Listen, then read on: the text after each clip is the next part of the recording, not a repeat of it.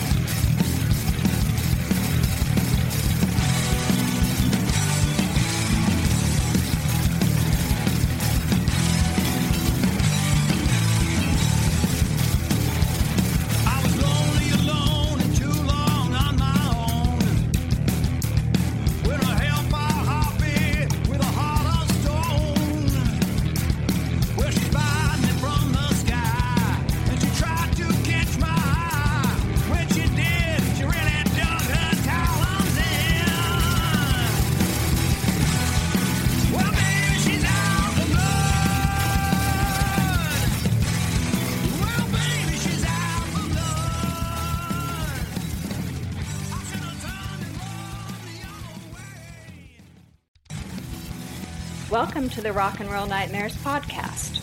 I'm your host, Staci Layne Wilson, author of the Rock and Roll Nightmares book series and director of the documentary The Ventures Stars on Guitars. This is your destination for all things rock, where the interviewees include musicians, authors, historians, filmmakers, and more. And now, on to the show.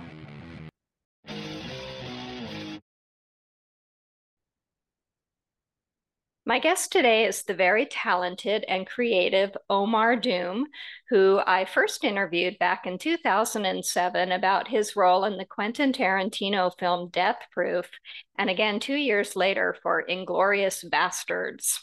Omar, as Straight Razor, is also a techno and industrial music artist. He is in the process of debuting a new record label, Doom Vision, with an album of Straight Razor remixes by six different artists. And he contributed one of the few absinthe drinks to the newest book in the Rock and Roll Nightmares book series, RockTails. So we'll be talking about all that and more. So, welcome to the show, Omar. Thank you for having me.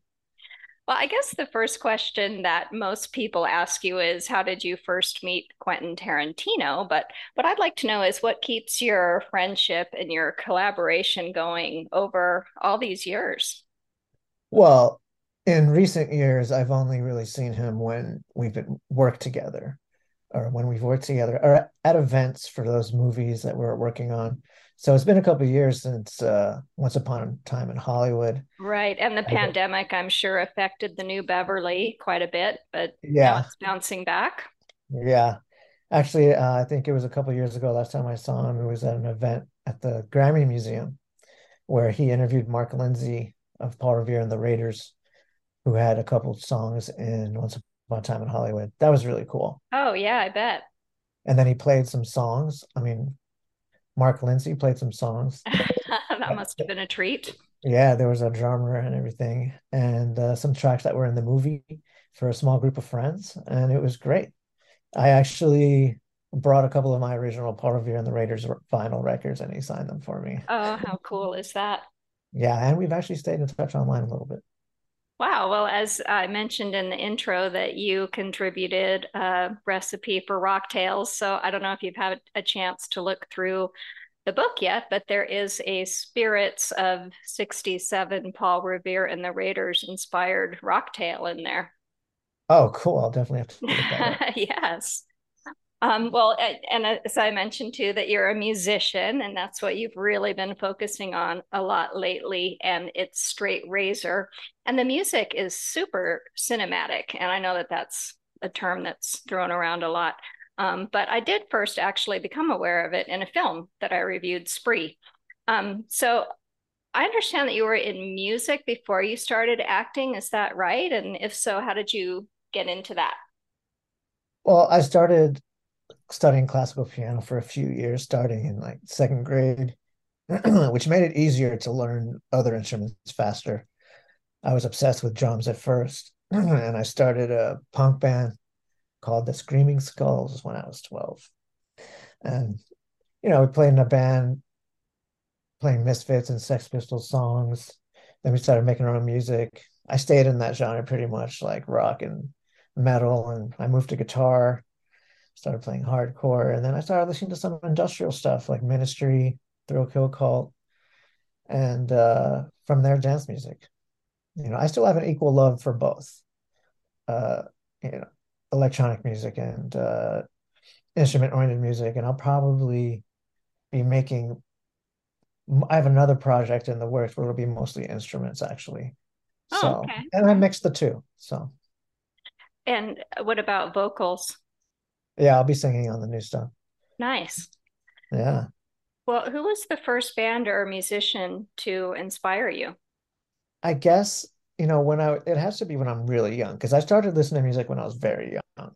Um, so, and the the bands that I was playing, the songs I was playing in the first bands that I made were, you know, the Ramones, Misfits, Sex Pistols, like I was saying. And so we were just playing covers of those songs. So I guess Uh-huh. you could say that was my inspiration. Let's take a little break here to listen to some of Omar's music. This is Straight Razor's Iblis.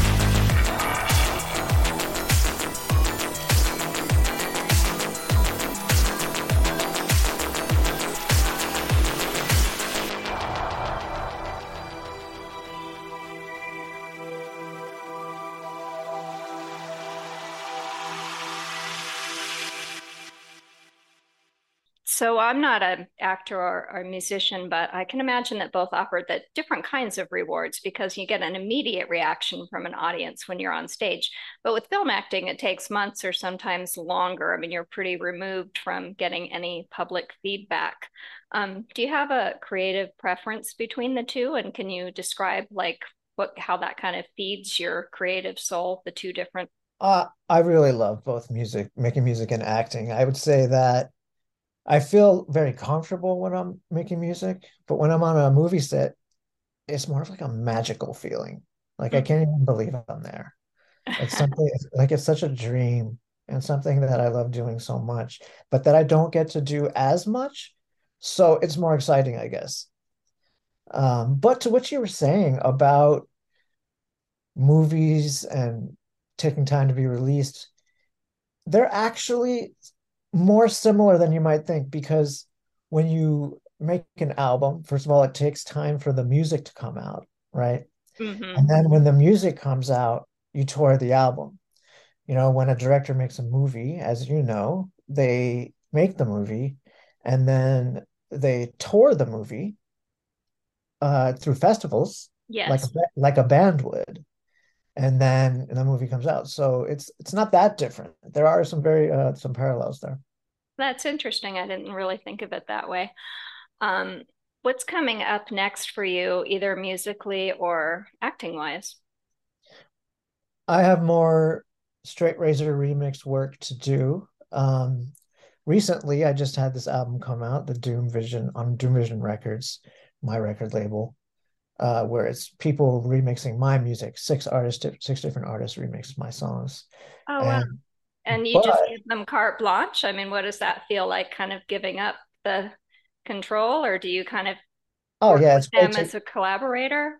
No, no, it's great to hear someone else come up with something from your the sounds that you put in a song. So it's really exciting. And I I picked people that I whose music I really like. So it was just really exciting to see what they came up with. Um, on that album, there's Ghost, Corvad, Morris Black, Nightcrawler, Destroyer, and ESA. Uh, so check those guys out if you can. And then also, I'm doing more remix work where Straight Razor remixes other people. And um, I also have my original, my new Straight Razor album to make soon. So that will be fun. Hopefully, that I can get that out um, by the end of the year. Um, acting wise, I really want to do more acting, and I'm, it's something that I've always done when someone calls me, you know. And, right, uh, right. Me for to do a movie. So you know, I'm anxious for uh, something great to come up. I might. Uh, I really want to get back into it though, so I might look into different management to uh, make a little comeback. I want to circle back a little bit to um, what you said about the remixes. So for people like me who don't really know how that works, so how does does each piece of music on a different track and someone kind of puts it together like a collage or how does that work? Yeah, well, they have free reign to do whatever they want with with all the tracks that I gave them. Each track, you know, the drums, each part of the drums, the kick, the snare, the cymbal, the bass, the guitar, all the effects and everything. They have all of them separated on different tracks where they can use as much of it as they want. They can add parts to it. Oh, okay. Um, and uh, if you don't add anything to it and you're not and you just edit the song, it's more it's usually called more of an edit. Um, well, as I mentioned, you uh, contributed a rock tale for the book, and your inspiration was "Raining Blood" by Slayer, and it's an absinthe drink, which is appropriately hardcore. So, uh, when you're not making music, what bands do you like to listen to these days? Well, it's my musical taste changes a lot. It, it, I go through phases with different genres, and the genres are so varied. I mean, it could be outlaw country, you know, to disco, to metal, reggae, new wave. I mean, it's just there's so I listen to I just love music, you know. I can tell you the last uh, vinyl purchases I made yes. were I got original records of The Sonny Side of Cher, 1966. Sonny Bono wrote it for her. It's where he, she has the song Bang Bang, My Baby Shot Me Down. And then Nancy Sinatra made it uh, in the same year, made her version of it that that, that it came out, and that's the one you hear in Kill Bill. I got Loretta Lynn's Fist City. That's a fun one, and I also got I got some Giorgio Moroder. Um, Nice. I got the Flashdance soundtrack, uh, which is Giorgio Moroder, and um, Cat People soundtrack. Those are the four I think that I just got. I like soundtracks. Yeah, Cat People, is that the Paul Schrader one? Yeah, it's also yeah, also Giorgio Moroder and David Bowie on there. Nice. Um, Oh, well, actually, that was the song in there was on Inglourious Basterds. The the track from there was in Inglourious Basterds, putting out fire with gasoline. oh wow, yeah, that is a good one. Yeah, that's a great movie too. I love that film. Yeah, I love the 80s. I love 80s music, 80s movies. I was a kid in the 80s, so you know, there's a lot of nostalgia there. Yeah, I recently revisited um, American Gigolo, and that is so like another Paul Schrader film that's just like a extended music video. Yes. Yeah, it's really fun. And the lighting and the cinematography and the music, everything is so heightened and fashion aware. Another thing that um one of my favorite genres of film is giallos from the Yes. you know 60s and 70s. That's actually where the name of Straight Razor came from. Um, because you know the the killer usually had a you know a black hat, black outfit, black maybe a trench coat and leather gloves and a knife, a straight razor. And so, and to what you were saying about you know the the, the clothing and the you know those were the very most very visceral horror movies that you know were hyper stylized you know fashion wise uh, set decoration was just through the roof on those um so those are some of my favorites Absolutely. And Goblin did a lot of the songs and soundtracks for Dario Argento and some of the other giallo films from the mid 70s. And I got to see a lot of those on the big screen at the New Beverly, as a matter of fact. cool i have uh, i actually saw goblin play Yeah, that's and uh, fantastic that a lot yeah of these bands that did soundtracks are like bringing them to the stage, like Goblin and um, John Carpenter, I understand, puts on a great live show too. Oh yes i love john carpenter Yeah, he's really super talented as a musician as well. Well, in addition to being an actor and a musician, um, I read somewhere that you're also an artist and that you've designed clothing. So obviously you're very fashion aware. Um, but as such a creative person, do you sometimes find yourself scattered in a lot of different directions? Or, I mean, what are some tips that you can share for finding one's creative focus in order to tackle a project from start to finish? i may not be the best person to ask this question Well, you've but accomplished a lot, so I think you are. But yes, there isn't just one way. But one thing you could do, which is what I'm in the process of doing, is combining all of your talents into one project. Um, for example, if you do, if you're if you're in the arts, it could be a little easier, you know, because I have a movie that I've written, actually two horror movies that I plan to make and score as well, and do the art and you know work closely with a lot of the uh the creative side of it and Mhm.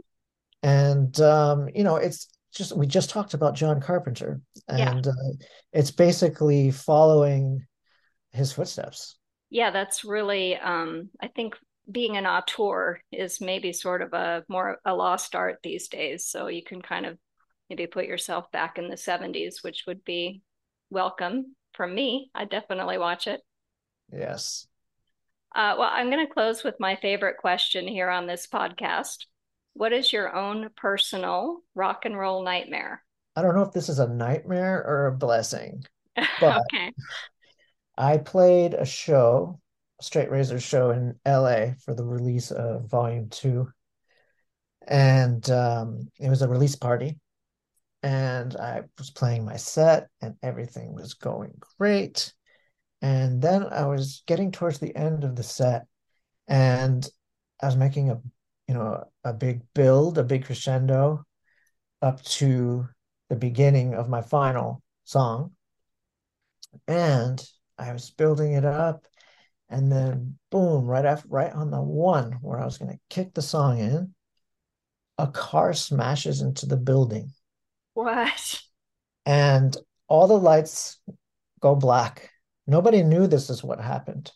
You know, we found out later that a car smashed into the building and took out, you know, the power lines. The power was down for blocks. It was a pretty major accident. There was fire engines and and police.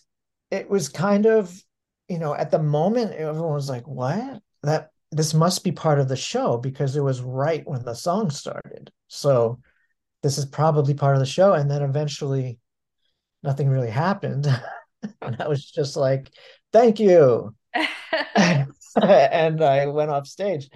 And then when everyone found out what happened, then it became a different story. Now we have a horse of a different color. Um, and that story, you know, traveled.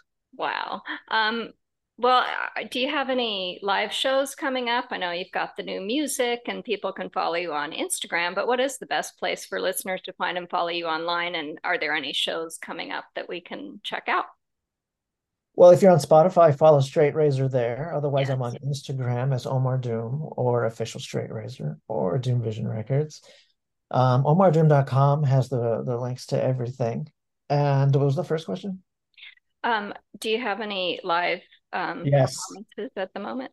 Yes, I do. So there should there should be one in New York City in uh, June to to look out for. Oh, Um, great. so stay tuned for that one. Absolutely. Well, thank you, Omar. I really appreciate it. And I want to let everyone know that, yes, Omar Doom is a really great website. It's really well put together, super easy to follow, and it's just really, it really pops. So you did a great job with that. Wow, thanks. That was me. I could see it. Yes, I can see your personality in it. So good stuff. All right. Well, thank you, Omar. Appreciate it. Thank you very much. I'm really happy that you you called me. I was actually um I because I found you online and I hit you up because Yeah. I saw the the Ventures movie Oh, thanks. and I I loved it. Didn't know who made it, looked it up, and then found you. And Wow. then it turns out you had already interviewed me. That's right. I sure did. Yeah. This concludes another episode of the Rock and Roll Nightmares podcast. Remember, there's a book series too.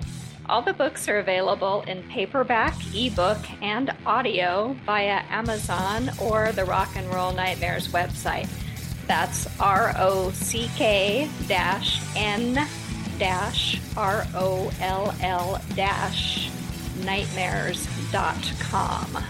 Our official theme song is She's Out for Blood by Fuzzbuster, founded by Lars Cabot.